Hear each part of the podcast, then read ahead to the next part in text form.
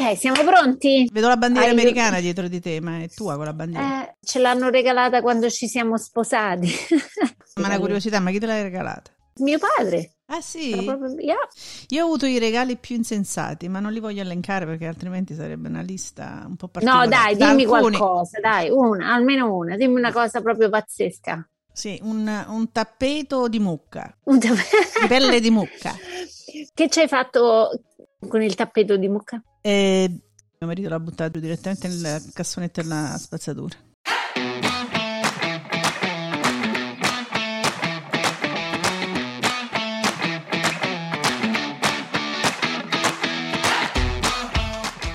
DL Cast è proprio un altro podcast.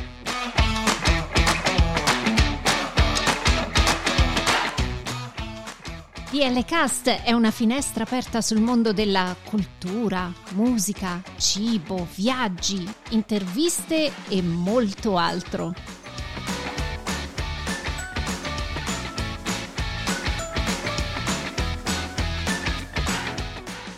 Siamo Daniela e Lia e vi auguriamo un buon ascolto.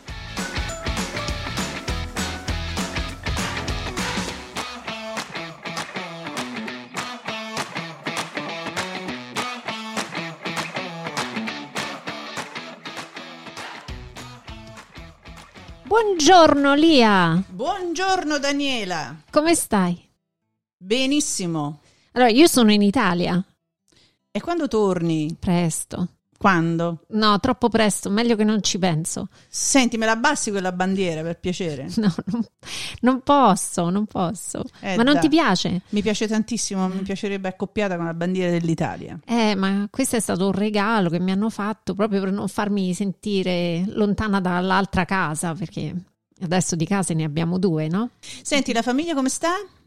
Tutti bene, grazie. Stanno- è stato bellissimo vederli dopo tanto, troppo tempo, Eh, però è bellissimo, è stato bellissimo. Penso che abbiamo spiegato in che modo siamo arrivati eh, in Italia per poter vedere le nostre famiglie. Sì, veramente ho scritto questo messaggio a mia mamma dicendo la voglia di rivedervi è più forte della paura del virus, perché alla fine quello che ci impediva di andare era la paura di poter prendere o dare questo virus. Quindi ho superato quella fase proprio perché la loro mancanza era troppo profonda. E oggi noi di famiglia vogliamo parlare, vero Daniela? E di famiglia vogliamo parlare perché tu hai avuto questa splendida idea di presentare eh, e di parlare della festa della famiglia che verrà celebrata il 15 maggio. Giornata internazionale che è nata nel 1994 ed è stata proclamata dall'Assemblea Generale delle Nazioni Unite. Bellissimo, quindi si festeggia in tutto il mondo. L'ONU la considera come fondamentale gruppo sociale e l'ambiente naturale per lo sviluppo ed il benessere di tutti i membri. E quindi Daniele, la parola famiglia ha un'importanza secondo me enorme, a prescindere dalla parola famiglia, del gruppo sociale, di come può essere composta. Per te che cosa rappresenta la famiglia? Come può essere composta una famiglia?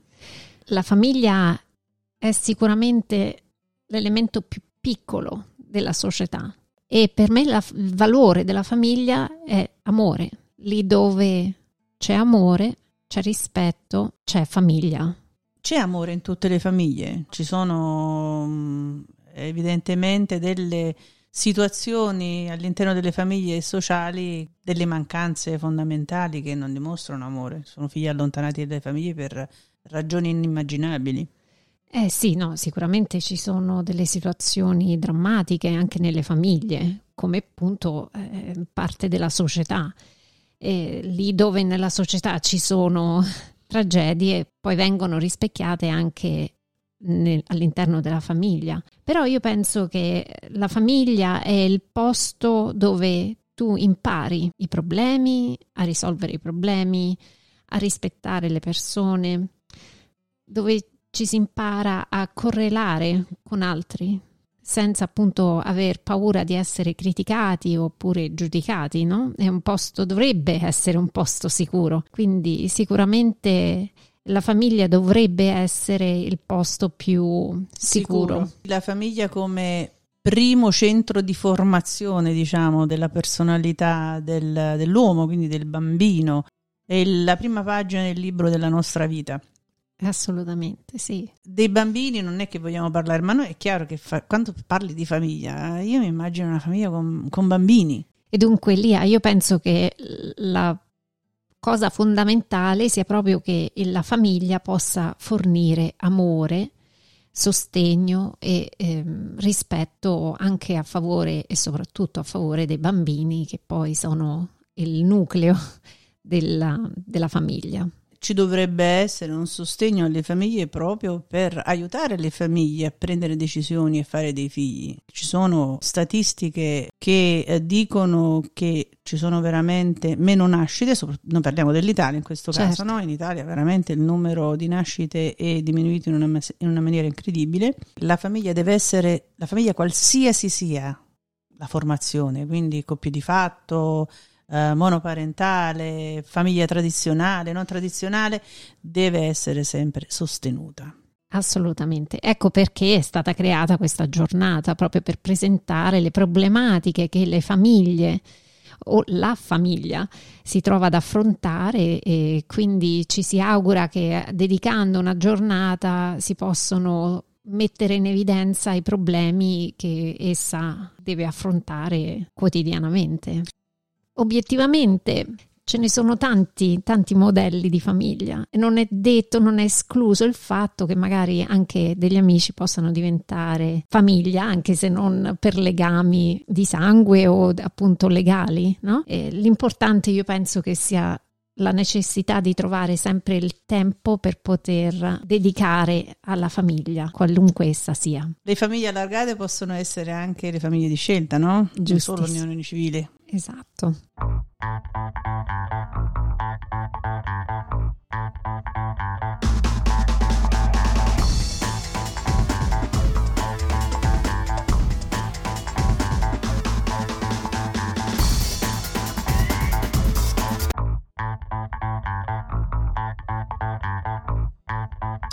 Quindi dicevamo praticamente che ogni uomo ha più famiglie, quella in cui è nato, ha imparato, ha assimilato, mm-hmm. ha imparato a quindi relazionarsi con il mondo, quella che poi forma con una relazione affettiva importante, quindi si parla del matrimonio, è mm-hmm. quella con la quale tu ti accompagni per tutta la vita fino a diciamo al tramonto della vita e anche quella che si forma per altri motivi tipo le famiglie adottive insomma oppure eh, le famiglie di fatto ma infatti io credo che questa giornata della famiglia sia stata proprio istituita per, per affrontare le nuove tematiche rivedere la parola famiglia il significato e il valore di questa no? Ma infatti, sempre parlando di famiglia, tra i provvedimenti legislativi va ricordata la legge del 20 maggio 2016, no? che sanzisce e mm-hmm. stabilisce la regolamentazione delle unioni civili tra persone dello stesso sesso e disciplina delle convivenze, che riconosce a due persone maggiorenni dello stesso sesso il diritto di costituire una unione civile.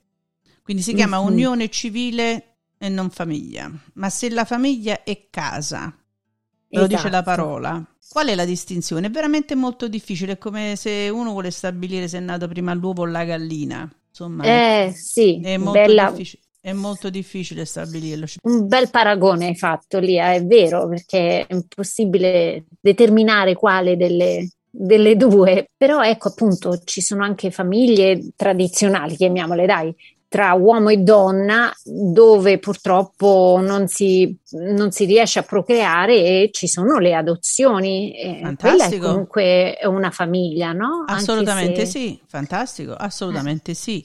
Però siccome Quindi. poi c'è, eh, sì, fra uomo e donna assolutamente, la famiglia tra- tradizionale, lì è quella la parola, forse la famiglia tradizionale. Spero non offenda nessuno in questo periodo di politically correct dove qualsiasi cosa è sbagliata, qualsiasi no, parola è sbagliata. No, Però no, io per, per, famiglia tradizionale eh, ho scelto questa parola proprio per uh, definire quello con cui noi siamo state eh, abituate a crescere con l'idea di questa famiglia, madre, padre e figli. Però mh, ciò non toglie che le, le unioni eh, come hai detto tu giustamente Lia, di oggi non possano essere definite famiglia. Io ritengo che sia importante definire, come dici tu, famiglia lì dove proprio c'è amore.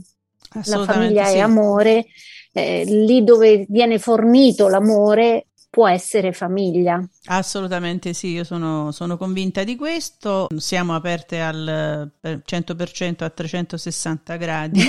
Adesso volevo uh, passare a presentarti il nostro prossimo ospite.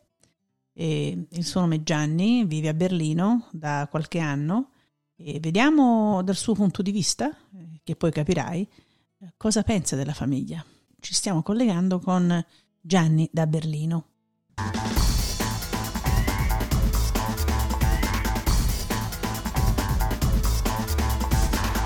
Aiutino da casa. Ci colleghiamo dalla mm, calda Berlino, calda Roma, se non sbaglio Daniele mi ha Sì, ciao Gianni, sì, io ciao, sono a Roma. E faceva un caldo esagerato stamattina, proprio penso di essermi bruciata al sole, faceva caldissimo. No, no, qui a Detroit invece c'è il sole, ma è, eh, fa freschettino perché ha piovuto ieri sera. È rinfrescato. Allora Gianni, benvenuto nel nostro podcast. Grazie. Eh, DL Cast. Sono contento di essere stato invitato. Eh, oggi abbiamo parlato di famiglia, sì. E abbiamo pensato di chiamarti perché tu rappresenti una parte fondamentale per recenti anche discussioni che si sono intraviste, diciamo intraviste, va, tanto per non esagerare sì, sì. con l'aggettivo. E volevamo sapere se ci puoi raccontare un po' di te. Allora, io ho 60 anni appena compiuti, eh, abito da 7 anni a Berlino e quindi niente, sono venuto qui, ho trovato lavoro abbastanza facilmente, attualmente svolgo anche addirittura due lavori, lavoro con un'impresa edile. Mi sono sposato nel 2019, dopo vent'anni di convivenza con il mio compagno Luigi, siamo riusciti a a me non piace molto il termine coronare, però insomma, diciamo a portare a termine va, un progetto, un sogno. E devo dire probabilmente, ehm, allora, per quanto io sia comunque molto attaccato all'Italia, molto fiero di essere napoletano, molto attaccato a Napoli, però devo dire che probabilmente eh, diciamo, è stato proprio questo allontanamento, diciamo, a forse a farci vedere meglio dentro noi stessi e quindi a chiarire meglio le nostre esigenze. A un certo punto abbiamo pensato che insomma, ecco, questa fosse proprio la, dire, la scelta migliore da fare, visto che ormai insieme ci siamo rodati e quindi... Quindi siete una famiglia rodata, come dici tu? Sì, una famiglia rodata, una famiglia diciamo piccola perché ovviamente non abbiamo figli, mh, mm, a meno che non, cambino, non cambi la legislazione, non potremo adattarne. Vabbè, penso che comunque a prescindere, perché anche per motivi di età, ecco, la legislazione ci ha permesso di fare questo passo in Europa solo recentemente. Tra l'altro, ehm, ci tengo a precisare che il, um, allora, il mio è un vero e proprio matrimonio, cioè noi ci siamo sposati in Germania, equivale com, come matrimonio degli stessi identici diritti uh-huh. eh, delle coppie eterosessuali. Quindi, eh, se ehm, avessimo l'età giusta, probabilmente potremmo anche. Io veramente non lo so, non vorrei dire, però non vorrei dire sciocchezza perché non conosco proprio la legislazione. La legislazione. Ecco, fino in fondo, però credo che i diritti siano proprio identici. Eh, in Italia questo vale come, invece come unione civile. Quindi in Italia noi siamo registrati comunque come unione civile, a meno che non cambi la legislazione definitiva. Quindi certo. scusami se ti interrompo, in questo l'Europa non è unita, mi sembra di capire. No, assolutamente. Ok, quindi no, ogni ma, Stato... No, ma purtroppo, guarda, ti posso dire, però non entro nei particolari perché sarebbe troppo sì, lungo. Sì. Eh, io proprio stando qua mi sono accorto che l'Europa non è affatto unita. Cioè, la Germania ha tante cose diverse dall'Italia e questo non voglio dire sempre meglio, eh? Mm, anche in peggio a volte. E comunque, insomma, fatto sta che legisla- la legislazione non è univoca. Io non conosco quella degli Stati Uniti, ma credo che quella degli Stati Uniti sulle cose, sugli elementi fondamentali sia unitaria quella federale. Certo.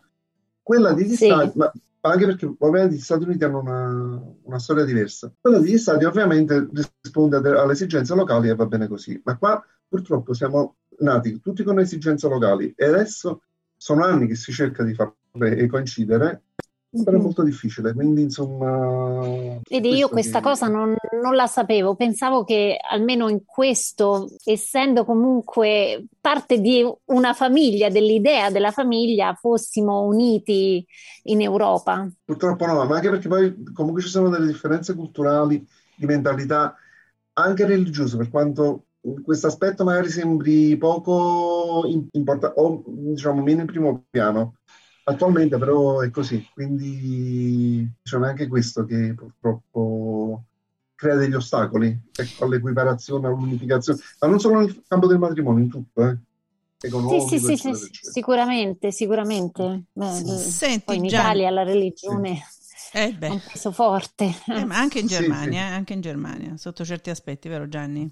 Allora, eh, diciamo che almeno allora, in, in, Germania diciamo che ehm, la Germania è un paese federale, quindi anche qua ci sono situazioni eh, simili a quelle degli Stati Uniti probabilmente. Però è, è pur vero che eh, diciamo anche le idee religiose, per quanto qui diciamo sia molto diffuso l'agnosticismo, insomma la gente scende un po', come faccio anche, un po' anche io personalmente, tra quello che è il credo religioso e quello che è l'etica. Mm-hmm. Però qui, per esempio, soprattutto nel, nelle regioni del nord, eh, c'è una prevalenza della mentalità che, che proviene dal protestantesimo. Ci sono molte cose diverse, c'è un'etica del lavoro diversa, anche lo humor che non è diverso, è proprio diametralmente opposto. Eh, ti volevo chiedere, dopo vent'anni di mhm. convivenza, mm-hmm. poi finalmente sei giunto a, al matrimonio, questa scelta di convivenza è stato lungo, è duro? Ecco, ti posso dire, dopo ormai 22 anni in realtà, Probabilmente, perché questa è una cosa che devo riconoscere, cioè le difficoltà connesse con la, crescita del mio rapporto con il mio compagno e il prendere determinate decisioni, sicuramente è stato dovuto anche a influenze esterne, però è stato anche molto legato al mio processo, io, io, parlo per me, poi per lui dovrebbe parlare lui, al mio processo di maturazione che è, è comunque stato un po' lento, è stato un rapporto che, importante che però è venuto quando io già ero abbastanza, diciamo, grande, dopo una serie di situazioni deludenti, è uno sviluppo che è venuto, diciamo, lentamente, però che poi alla fine mi ha portato, non lo so come dire, a credere veramente in questo rapporto, a considerare il mio compagno come veramente il caposaldo eh, della mia vita affettiva e, e, quindi a desiderare anche di unirmi eh, in, in matrimonio con lui diciamo, questo è un tema un po' delicato per me. Tra l'altro non, non vorrei dire sciocchezze, perché poi tra l'altro sono cose che ognuno vede anche in maniera diversa. Indubbiamente, diciamo che per chiunque sia in una, condi- una condizione simile alla mia, il luogo nativo comunque eh, ha un controllo sociale molto forte. Dopo un certo punto non ha più fatto mistero, quindi insomma, certo. puoi dire era normale, era pacifico, eccetera. Però comunque il controllo sociale eh, a più livelli, amici, parenti, eh, famiglia ristretta, tipo genitori, sorelle, comunque ti pongono tutta una serie di, di, complicazioni. Per cui per questo dicevo che probabilmente poi alla fine è stato più facile diciamo, arrivare a questo, a questo punto eh, stando un po' lontano. Certo, questo ha aiutato esempio, tantissimo, insomma. Ti dico anche per una questione molto pratica, cioè questo ci ha permesso anche di prendere delle, decisio- delle decisioni in maniera totalmente autonoma, senza dover rendere conto, per esempio, pensa uno a quello che pensa un altro. Voglio dire, tu lo puoi fare anche a Napoli, anche nel luogo nativo, però, in, cioè, secondo me, uh, indubbiamente alla fine c'è sempre qualcuno che dice la sua, c'è sempre qualcuno che ti stilla il dubbio determinate cose, quindi meglio così, diciamo. Certo Gianni, in base, in base, alle famiglie che ci conos- noi ci conosciamo, quindi mm, conosciamo benissimo il nostro tipo di famiglia tradizionale che abbiamo, in base alle nostre famiglie tradizionali, tu qual è il tuo personale concetto di famiglia che oggi hai e che avevi prima? Ci hanno permesso di essere quello che siamo. Bravo. E, e parlo dei lati positivi. La famiglia deve essere basata, secondo me, sull'amore. Questa sembra una cosa banale. Non è niente eh, di sul, banale. Sul rispetto dei ruoli, nel senso che che il genitore deve fare il genitore, che il figlio deve fare il figlio, però avendo, eh, come dire, il rispetto delle, delle, delle varie funzioni. Cioè, voglio dire, il genitore non può pensare di fare l'amico del figlio, perché non esiste, che sono due ruoli completamente diversi. Dialogo sì, ma eccessiva, diciamo, confidenza no, non va bene. Il figlio deve fare il figlio nel senso che appunto deve, come dire, rispettare tutta una serie di i, i ruoli eh, genitoriali, oppure non lo so, dei nonni, dei fratelli, eccetera, eccetera, però far anche valere il proprio quando è giusto. È sparita la regola del rispetto, eh. siamo diventati tutti amici. Io non sono genitore, quindi forse non posso permettermi di dire questa cosa, però, eh, però per esempio me ne accorgo proprio avendo rapporti con ragazzi a cui faccio lezione. E siccome facevo lezione anche a partire dagli anni 80 certo. ho visto tutto il cambiamento di questa cosa. Diciamo che adesso allora, i giovani sono iperprotetti, ipergiustificati, fortunatamente vengono molto montati, anche dalle loro famiglie, eh, come dire, prendono tutta una serie di caratteristiche che poi in effetti sono come dei, dei disvalori. Cioè quello, quello che voglio dire è che secondo me dei valori devono esistere, non devono essere retorici, non devono essere mh, allora, tradizionali, nel senso, che, nel senso che non devono essere obsoleti, insomma, o, o peggio, insomma, non devono essere de- deleteri della dignità umana e della libertà. Allora, la virtù sta nel mezzo, cioè la famiglia dovrebbe educare i ragazzi in modo da dar loro la piena consapevolezza di quello che sono, innanzitutto, di quello che sanno fare, di quello che possono fare, di quello che non devono fare, eh, dare loro la consapevolezza di eh, quelle che sono le regole da rispettare, perché regole ce ne devono essere, e di quello che possono aspettarsi dalla vita, cioè non, non, non educarli al fatto di, di voli, come dire, pindarici o di, di un successo senza sforzo, che questa purtroppo è una cosa che tra l'altro in Italia questo purtroppo è anche giustificato da tutta una serie di, come dire, di, da, un, da un malcostume, da, da varie cose. L'interazione della famiglia regola due fattori importanti, quello emozionale e quello comportamentale. Sì, sì tutti e due sono facenti parte di questo nucleo dove si crea la personalità della persona che viene fuori da queste, da queste famiglie disfunzionali. Se, disfunzionali. E a seconda di, di, del tipo di famiglia, ecco che viene fuori quella personalità buona o cattiva, oppure quei, quei comportamenti buoni o, o, cattivi a cui tu ti riferisci. Esatto. Io per esempio, guarda, mi veniva anche un esempio da farti, forse per chiarire, che poi viene anche dalla mia esperienza personale. Cioè io, nella mia famiglia, ecco, c'era questa regola, allora, il rispetto assoluto e incontestabile delle persone anziane, il che va benissimo, però questa regola presupponeva che a volte uno dovesse starsi zitto e accettare, anche se la persona anziana diventava arrogante, le persone anziane indubbiamente sono degne del massimo rispetto e del massimo aiuto, però se c'è da discutere delle cose, si può discutere, si deve discutere, anche perché questa è una cosa di crescita anche per, per la stessa persona anziana, visto, visto, che non si finisce mai di, di imparare. Diciamo che c'è ancora, credo, molto spesso alcune cose non si possono discutere, non si, non si possono dire. O però poi ci sono anche altre in cui, diciamo, anche il, il bambino piccolo eh, può pestare i piedi, può dire quello che vuole, fare... questo neanche va bene. Insomma, io quello che penso è che forse la misura è la cosa più più importante. Forse la regola potrebbe essere quella che lì dove non c'è l'interazione, non, c'è, non si riesce a comunicare all'interno di una famiglia che sia del sud o del nord eh, del mondo, eh, allora vengono fuori quei ruoli di personalità a cui ti riferisci, quindi la personalità aggressiva, la personalità che non sa uh, discutere, la personalità che sta zitta, è quella che vuole evadere, quella che invece che si chiude nel cassetto. Credo che la, ehm, la, parola che hai detto prima era l'amore e quindi praticamente la capacità di poter discutere con la persona che hai di fronte, che può essere anche all'interno della famiglia o no, un nucleo, qualsiasi cosa, e tu non sei capace di avere una interazione senza che la tua personalità venga certo. fuori in una maniera, ehm, così come dici tu, aggressiva oppure troppo ehm, arretrata, allora non, non, puoi, non puoi avere un'interazione tranquilla Sì, sì. Io comunque mh, ci tengo anche a precisare che ovviamente questo non... Cioè, allora, io per esempio questo è un problema che ho sentito molto, però mi rendo anche conto che è stato anche molto peggiorato da un fatto mio caratteriale, cioè io per anni sono stato, ma io ancora oggi sono un po', diciamo, come Chiuso. dire... No, Introverso. No, no, eh, fortunatamente questo no. Forse mm, no, eh, ho, ho, a volte ho difficoltà nelle discussioni, ecco questo. La... Nel confrontarti. Però, confronta- eh. però, è anche vero, però è anche vero che io non sono stato per niente abituato, eh, cioè, scusami, educato in questo senso, perché cioè, eh, i genitori sono genitori e dicono e basta. O i nonni, per carità, non, eh, ci vorrebbe, cosa che è molto difficile, un giusto equilibrio tra permissività e, e rispetto. E rispetto ecco. Mm-hmm.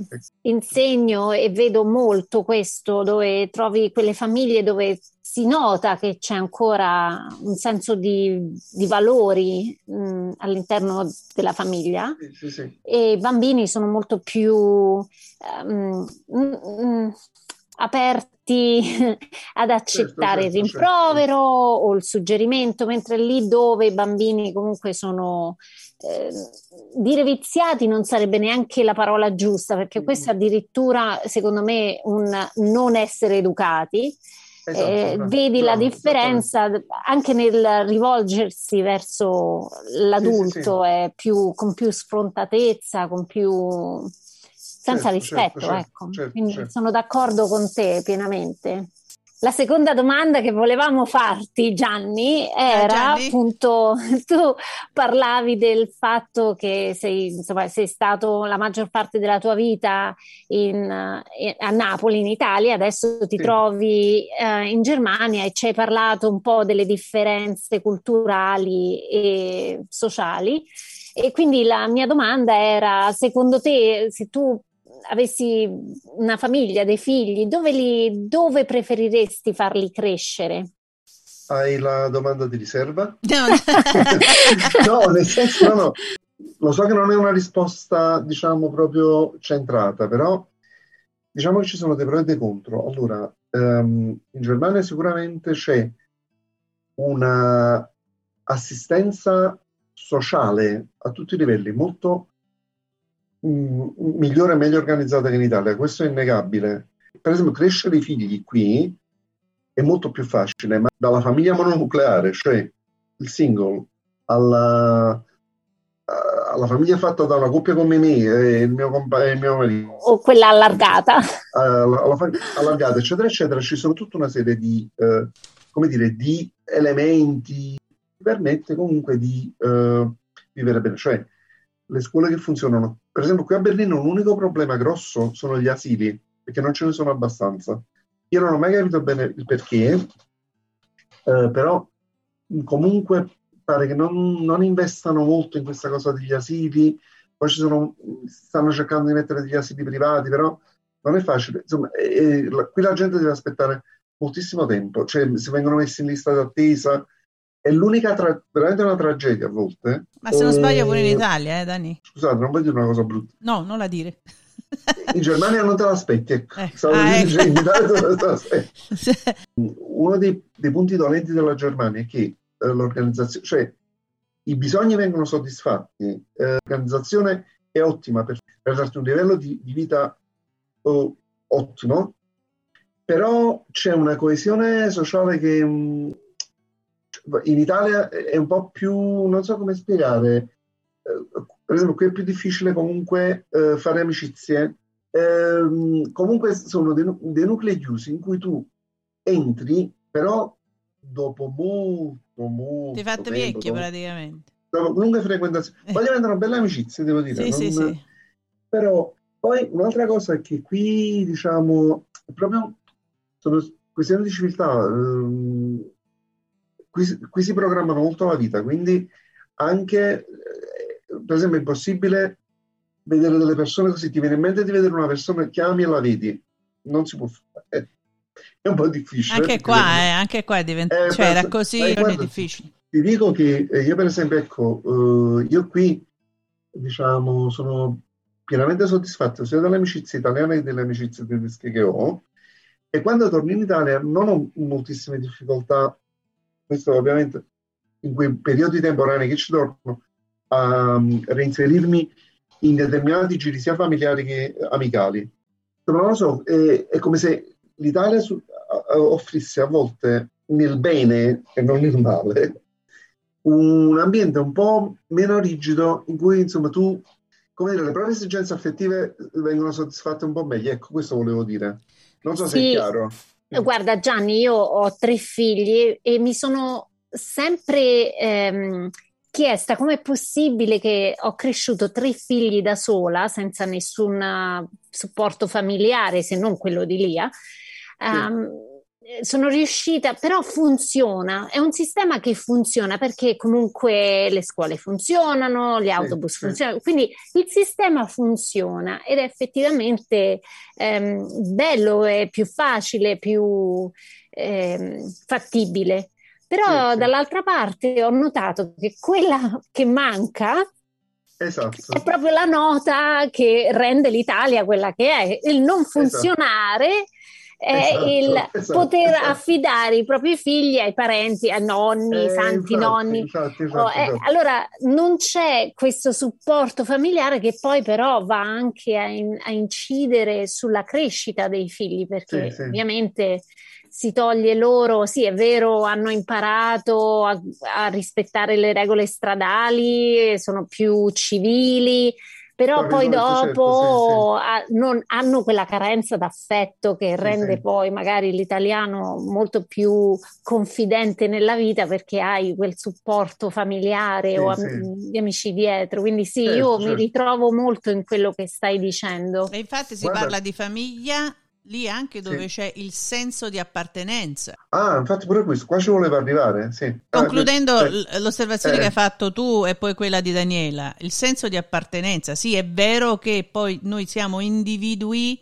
singoli sì, che sì. si incontrano e si generano un nucleo familiare, una volta individuata la singolarità della persona, poi ti resta l'appartenenza, perché c'è bisogno sempre della radice, il senso di appartenenza, certo. quel legame infatti, che è in, indissolubile.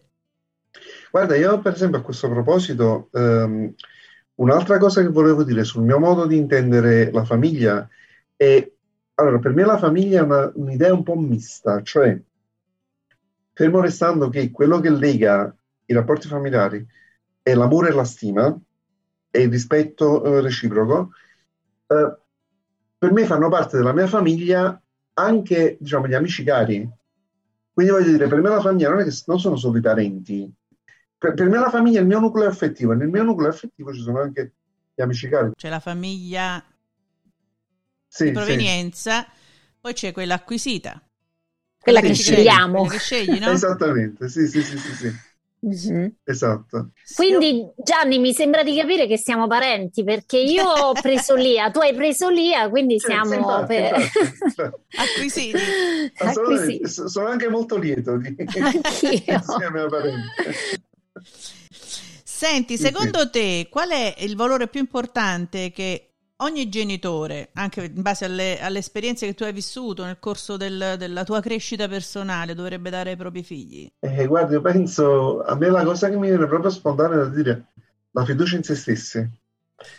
Fiducia in se stessi che però ovviamente non significa essere presuntuosi e poi, insomma, appunto, sapere che allora, si ha un determinato valore, e però è un valore che diciamo, come dire, è limitato comunque dal valore degli altri e dalla libertà degli altri, certe cose si possono fare, cioè che la vita ci dà infinite possibilità, quindi non dobbiamo avere paura di tentare delle cose, però sapere anche che non è che è tutto possibile, quindi saper accettare le sconfitte eh, nella coscienza di aver, come dire, lavorato ed essersi impegnati per raggiungere determinati risultati che poi non sono stati raggiunti e non fa niente. E, insomma, questo è per me quello che... Ma questo l'hai sviluppato dopo o l'hai sentito come mancanza proprio durante la tua crescita personale?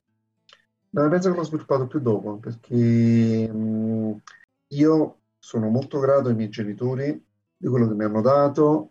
Io sono cresciuto in una famiglia normale, in cui tra l'altro è circolato molto amore. Sì eh, e, e, tu lo sai, insomma. avere un po' di, più di fiducia e sentirmi, come dire, mm, avere un po' più di fiducia da parte loro, non sentirti proprio sempre, sempre come se, come se fossi figlio, ecco. Ma, forse avevano paura. Eh sì, infatti. Avevano paura di lasciarti andare. Eh, infatti. No, questo, questo, è verissimo. Il problema è che purtroppo molto spesso le paure dei genitori inconsapevolmente si trasferiscono nei figli. E... Non Ma non di lasciarti che... andare fisicamente, no, non è quello che voglio eh, lasciarmi andare nel, nella vita, diciamo. Nella vita, proprio di lasciarti andare. Sì, sì. E eh, forse dal loro punto di vista nemmeno il fatto di riconoscere o meno il tuo percorso e la scelta di, di quello che sei, l'accettazione di quello, eh, l'accettazione, la, la tua identità.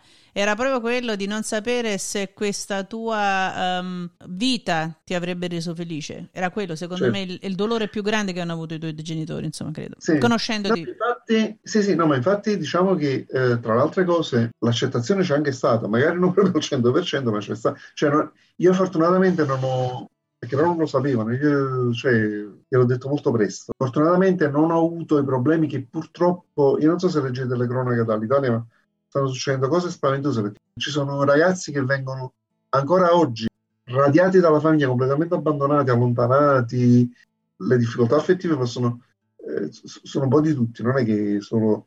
Però io posso anche capire che un genitore, diciamo, si sente un po', in difficoltà rispetto a, delle cose, però il rifiuto completo di, di un figlio o di una figlia e l'abbandono il, e dire certe cose per me non vanno bene, penso.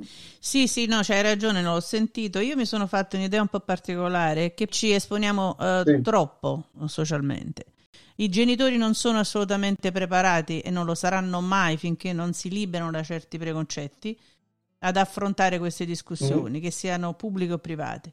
Però prima forse riuscivano, riuscivano, a contenerle perché c'era quella specie di alone e quella protezione sì, delle mura sì. domestiche, mentre adesso tutti sanno di tutti e vengono attaccati sui social in una maniera certo. spudorata.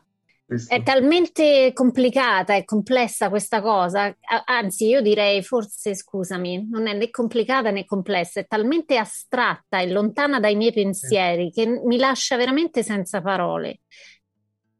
Per me è come parlare del nulla, nel senso che mm, non, non, riesco a capire l'odio, il rancore, la rabbia di queste persone contro chi magari ha un orientamento sessuale diverso, non, cioè non, proprio non, riesco a percepirlo, va, va oltre la mia comprensione. Ma... Quindi è difficile Sai, per me da capire. Ecco. Sì. Io penso una cosa, allora è, è molto difficile parlare di questo argomento perché tra l'altro ci vorrebbero studi sociologici e, e comunque stanno facendo, sicuramente è stato già scritto moltissimo su queste cose. Io quello che penso, diciamo, da, da uomo della strada è che delle tensioni e delle rabbie fortissime ci fossero già prima. Ehm, io mi ricordo che dei discorsi li sentivo fare anche 40 anni fa, proprio ecco, all'interno della cerchia familiare tra, tra gli amici di avversione verso categorie sociali diverse oppure verso identità diverse. Però non c'era il livore, la carica aggressiva che c'è adesso. Un po' queste, questi disagi sociali sono, sono, molto aumentati. Probabilmente, diciamo, anche questo, io mi rendo conto, sono, sono grandi banalità, vi chiedo scusa se, però noi viviamo in un'epoca in cui in realtà noi abbiamo tutto, cioè se si paragona la vita che cioè quello che abbiamo adesso rispetto a quello che avevamo 40 anni fa, e lì penso che tu capisci, no, no, tu sicuramente Danila, però via la stessa età. Esempio, siccome abbiamo, eh, abbiamo la stessa età, quindi ti ricordi insomma quello che... Assolutamente. Eh, Ci accontentavamo uh, con uh, sì, una caramella, insomma. sembra banale, sembra banale, sembra un luogo comune, però in realtà Oggi ci, ci, ci sono agi che prima non avevamo, però il problema è che a tutto questo non corrisponde poi il mantenimento di, come dire, di un sistema di valori, cioè i sistemi di valori ormai sono stati distrutti, sono stati sostituiti da disvalori e la gente quindi non sta bene. La famiglia quindi, il ruolo della famiglia è fondamentale proprio nel, nell'indirizzare, nel, nel, nell'educare Il ruolo fondamentale è quello che ci sono delle persone che ti guidano, non solo che ti amano, certo, certo, ma che ti certo. guidano. E vedi, per esempio, sempre nel rapporto genitori-figlio, quello che penso, e perché parlo di rispetto? Perché anche il genitore deve rispettare il figlio, ma in che senso? Deve rispettarlo in quanto figlio, in quanto minore, quando non diventa maggiorenne, ovviamente, uh, in quanto persona che deve comunque acquisire tutta una serie di valori che non ha e quindi dirgli di sì quando è possibile dire di sì, dire di no quando si deve dire di no e anche fargli capire il perché di questi no. Un'ultima domanda ti volevamo fare Gianni. Cosa diresti oggi a Gianni dei 18 anni? Di essere un po' più tranquillo, di avere un po' più di fiducia in se stesso, di sapere che comunque è una persona che, che ha un, valore, cioè che, è, è, è, però che anche deve anche essere pronto a, eh, come dire, sforzarsi di imboccarsi un po' la manica, anche un po' faticare e soffrire per acquisire delle esperienze che purtroppo non sono innate. Quindi non spaventarsi, ecco, ma insomma andare avanti. Possiamo con- concludere, diciamo, con un messaggio per la giornata della famiglia che possiamo trasmettere, che praticamente il legame emotivo più positivo, no? Sì, sì. Quindi l'amore, che è la, la... forma terapeutica più importante e più potente. Sì, sì. L'amore, se mi permetti, la stima e il rispetto. E gli altri, certo. Esatto. Concludiamo così, Daniela? Sì, Gianni, grazie veramente di cuore di aver partecipato alla nostra puntata. E, mm, è stato veramente un piacere conoscerti. Spero di poterti conoscere dal vivo un giorno. Anche io, anche io. Un incontro io... a Berlino. No, magari sì, ecco, o a Napoli, o a, Napoli. o a Detroit, sì. sì, sì, sì. Però Gianni, ti devo chiedere, ma hai, hai studiato lingue, eh, mm, come sì. mai parli inglese così bene? Eh, proprio perché l'inglese è l'amore della mia vita, cioè vabbè, a parte mio marito, eccetera, eccetera. non farglielo eh, sentire. Io, no, io le lingue, le lingue che ho studiato, sono, allora mi, mi reputo un fortunato, perché l'inglese mi è sempre piaciuto. Quando poi ho scelto lingue, ho avuto anche la fortuna di scegliere tre lingue che mi piacciono molto. Ecco. Eh, l'inglese, il, il tedesco che è imparentato, quindi insomma per me però spagnolo che è una cosa meravigliosa. Sei bravissimo. Gianni, grazie, grazie. Un abbraccio forte, grazie ancora. Grazie, ciao, un bacio. Ciao, ciao, ciao Gian, ciao.